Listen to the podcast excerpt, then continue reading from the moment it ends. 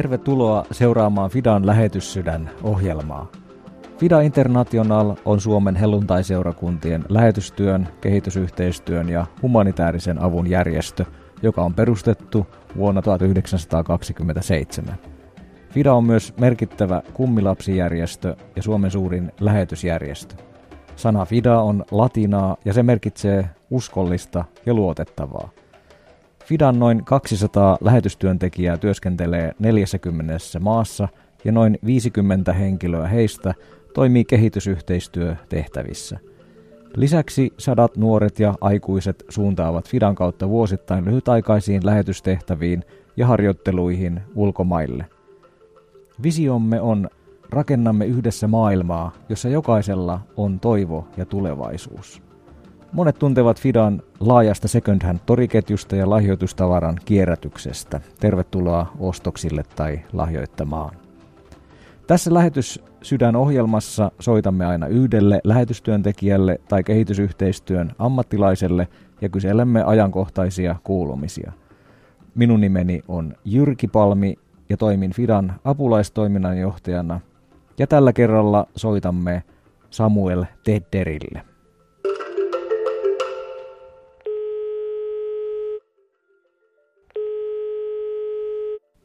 Tervehdys, tervehdys Samuel. No niin, terve Jyrki. Täällä tosiaan Jyrki soittelee Fidasta ja Radio Daysta. Mistäs päin vastasit puhelimeen? Täältä just Jyväskylän kaupungista lähdettiin ajamaan kohti Laukaan kuntaa. Käytiin hakemassa koronatestitulokset, onneksi negatiiviset, että niillä päästään sitten Etiopiaan. Ahaa, ahaa. No niin. No kuule, tota, meillä on tässä lähetyssydänohjelmassa ollut aina tapana soitella Fidan läheteille, jotka on parhaillaan kohdemaassa tai sitten kotimaassa käymässä, mutta nythän meillä on, onkin tosi mielenkiintoinen tilanne saada haastatella sitten juuri ensimmäistä kertaa lähetyskentälle lähtevää ja valmistautuvaa lähettiä ja perhettä. Niin tosiaan mainitsit tuossa äsken, että, että kohti Etiopiaa, niin, niin milloin teidän olisi sitten tarkoitus päästä, päästä lähtemään? No niinkin, pian kuin huomenna. Huomenna? Eli tässä on, joo, tässä on viimeiset valmistelut. Tänään tämmöinen viimeinen kierros tehdään kaupungilla ja hoidetaan asioita. Ja sitten huomenna aamulla kohti Helsinki-Vantaa lentokenttää ja lento lähtee kohti Addis Abebaa, johon tarkoitus on saapua lauantai-aamuna kuuden maissa. Mutta näin se menee. Joo, joo. No tuota, kerro vähän meille, että minkälaisia vaiheita tässä lähtöprosessissa on ollut? Joo, kiitos. Voisi lähteä siitä, että tämä on ollut niin kuin noin kahden vuoden prosessi työstää niin kuin Etiopian lähtöä. Et taustalla on sitten pidempi, pidempi matka sitten muuten kasvaa kutsumuksessa, valmentautua, varustautua, opiskella, palvella ja niin kuin ammentaa sellaista pääomaa, jolla voi sitten asioida. Ja mutta nyt noin kahden vuoden ajan sitten on ollut tämä niin kuin Etiopiaa kohti tämä prosessi. Ja siinä niin kuin yksi niin kuin keskeisin on ollut se, että jakaa sitä näkyä ja kutsumusta muiden kanssa ja koetella sitä eri tavoin. Eli se, miten tämä on niin kuin tullut, on tullut niin kuin sieltä Fidan ja Fidan kumppanien taholta Etiopiasta niin kuin se kutsu tulla palvelemaan sitten Etiopiaan.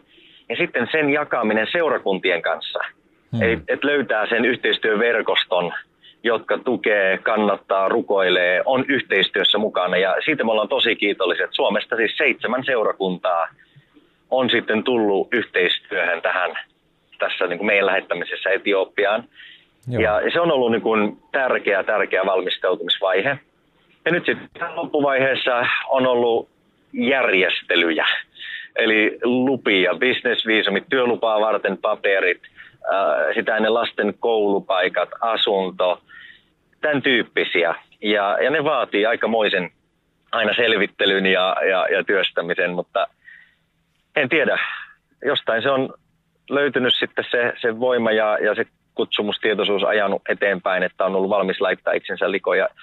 Ja, mm. ja, ja kiitollinen kaikista ihmisistä, jotka sitten rinnalle tullut ja auttanut, kuten myös sinä, Jyrki, sitten Fidan puolelta, että, että kiitos siitä, että kaikki semmoinen mukana eläminen ja asioiden eteenpäin vieminen, se on hieno yhdessä. Niinpä. No, äh, mä ymmärsin näin, että koronan takia teidän lähtö vähän viivästyi, eli, eli se oli suunniteltu tapahtuvan jo tuossa, tuossa aikaisemmin kesällä, niin minkälaisia niin kuin, tuntemuksia se aihe, aiheutti, ja nyt haluan ihan onnitella, että, että jos huomenna on lähtö, niin pääsette sitten lähtemään. Joo, kiitos. Tämä oli on tosiaan varmasti meille kaikille ollut niin poikkeuksellisia aikoja nyt sitten, että meillä se näkyy sillä, että siinä keväällä, kun mä olin just olin vierailu Etiopiassa tuossa tammi-helmikuun vaihteessa, ja, ja, ja, ja silloin joku palasi Etiopiasta, se alkoi näkymään lentokentillä ja muuten, ja, mutta sitten kun se, olisiko ollut maaliskuuta, kun se niin kuin tietoisuus siitä, että tämähän nyt alkaa todella vaikuttaa kaikenlaiseen, niin, kuin, niin silloin tuli ensin semmoinen, täytyy sanoa ihan niin kuin hetkellinen tämmöinen huoli ja pelko, että tähänkö tämä tyssää? Niin. Että näinkö pitkälle Jumala on vienyt ja tähänkö tämä nyt kaatuu, että, että niin kuin ei pääse lähtemään. Ja sitten toinen, että miten tämä vaikuttaa seurakuntien tilanteeseen ja kykyyn niin kuin olla mukana ja, ja taloudellisesti ja näin. Hmm. Että tämmöinen niin kuin tuli, mutta mielenkiintoista on niin kuin se, että silloin kun alkoi tällä inhimillisesti vähän täristä, että tähänkö tämä kaatuu, niin, niin silloin nimenomaan koki sitä, että Jumala vahvisti käytännössä. Muun muassa niin, että silloin kun tuli itselle se pelko, että hei, vetäytyykö joku seurakunta pois, että ei pystykään olla mukana, niin, niin sen, sen sijaan, että joku olisi lähtenyt niin kuin vetäytymään, niin tuli yksi uusi seurakunta soitti, että hei, me lähdetään teidän taakse kanssa ja hmm. vahvistui se kannatuspohja ja se tukiverkosto siinä. Aivan mahtavaa. Että joo, se oli mahtavaa. Kyllä. Minkälainen perhe teiltä on nyt lähdössä sitten? Joo, siinä on minä ja vaimoni, ja sitten meillä on neljä lasta, josta niin kuin vanhin menee vielä niin kuin lukiovaiheeseen Etiopiassa kansainvälisen kouluun, ja sitten siitä, että hän on se viisitoista tai kuusitoista, sitten neljätoista, yksitoista ja yhdeksänvuotias. Että tämmöinen kuuden hengen joukkue on lähes. No niin, te olette kaikki tottuneet englanniksi myös kommunikoimaan, eli lapsille se opetus siellä sitten englanniksi varmaankin tapahtuu, vai kuinka?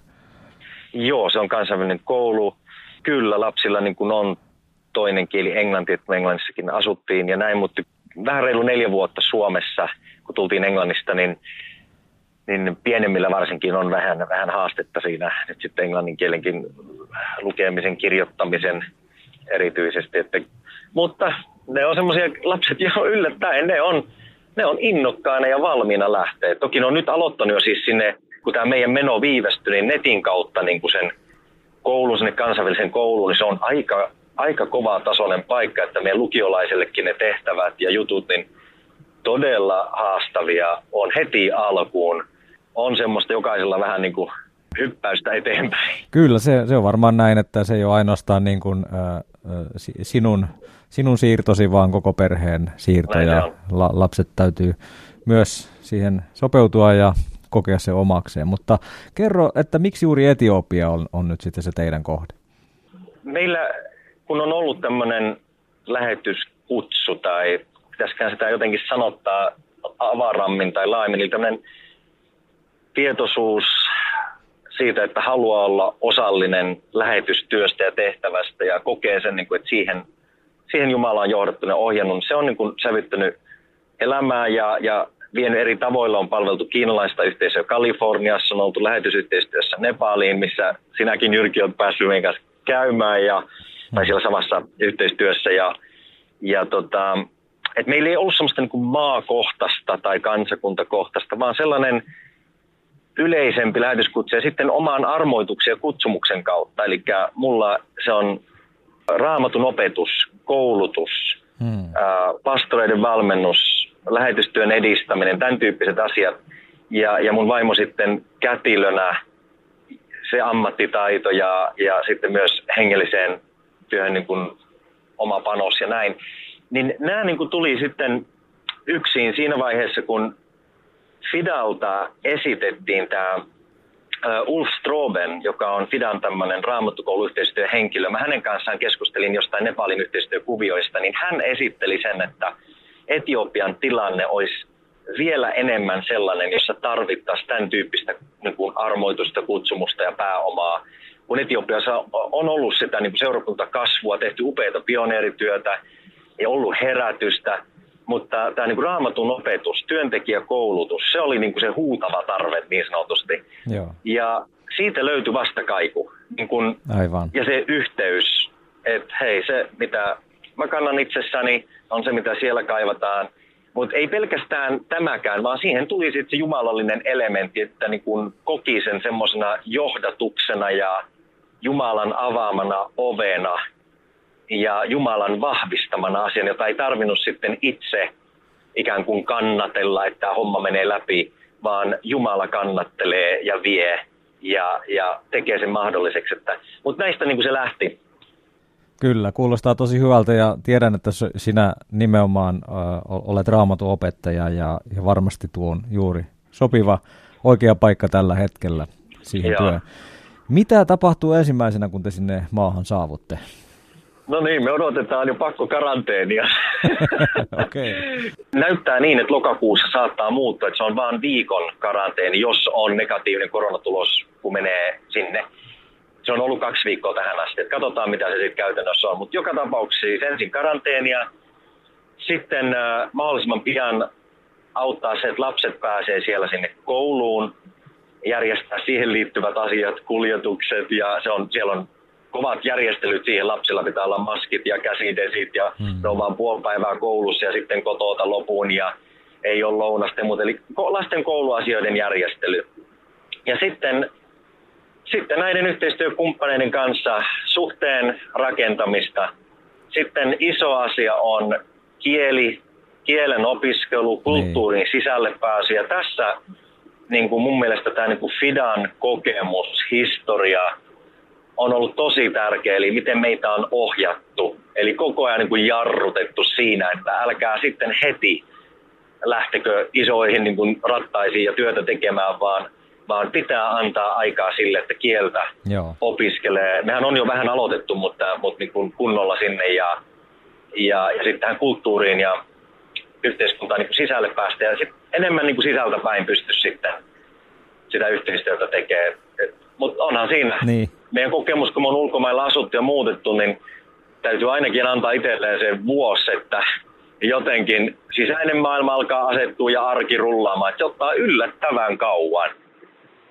Ja, ja, ja todennäköisesti tämmöiseen aivan erilaiseen kulttuurin meneminen, niin kaksikin vuotta, että et voi kokea, että on menty läpi. Kyllä. Läpi semmoinen tunteidenkin vuoristorata ja sisäinen maailma sitten pääsee, pääsee asettua. Kärsivällisyyttä tarvitaan ja niin kuin armollisuutta. Kyllä. Joo, ja äh, muistakaa nyt levätä, teillä on, teillä on myös niin kuin tosi... raskas ja, ja kuitenkin aikamoinen prosessi tässä, kaikki nämä lähtöruljanssit ja muuta. Ja meillä valitettavasti aika alkaa loppumaan, olisi tosi mukava jutella pitempään ja tiedätkö, että mä jännitän varmaan täällä yhtä paljon kuin tekin ja, ja tota, niin. Me rukoillaan teidän puolesta ja muistetaan Kiitos. Taivaan Isän edessä teidän koko perhettä ja, ja toivotetaan oikein hyvää matkaa ja siunausta matkaa. Kiitos. Jos mä saan tässä lopuksi vielä niin kuin kiittää kaikkia meidän lähettäjäseurakuntia, Kajaani, Sotkamo, Alavus, Lapua, Keraava, Helsingin lähetysseurakunta, Jyväskylä, sitten meillä on Pohjois-Amerikasta, Vancouveria, Thunderbait ja kaksi kiinalaista seurakuntaa mukana. Ja kiittää kaikkia niitä Suomenkin seurakuntia, siis helluntai-herätyksen piirissä, jotka on sitoutunut yhteiseen lähetystyöhön Fidan kautta, muun muassa lähetys tänne näissä maksuissa, että siellä on esimerkiksi koulukassassa varoja, jolla perhe voidaan lähettää ja tukea lasten koulutusta. Tämä sitoutuminen yhteiseen lähetysrintamaan on se voimavara, jolla Suomesta vielä lähetystyötä tehdään. Ja mä haluan todella kiittää siitä, että Suomen seurakunnissa löytyy vielä tällaista näköä ja sitoutumista. Ja saako Jumalasta vahvistaa ja varjella. Kiitos. Terveiset varmaan menee perille. No niin. Hyvä. Kiitos sulle, Jyrki.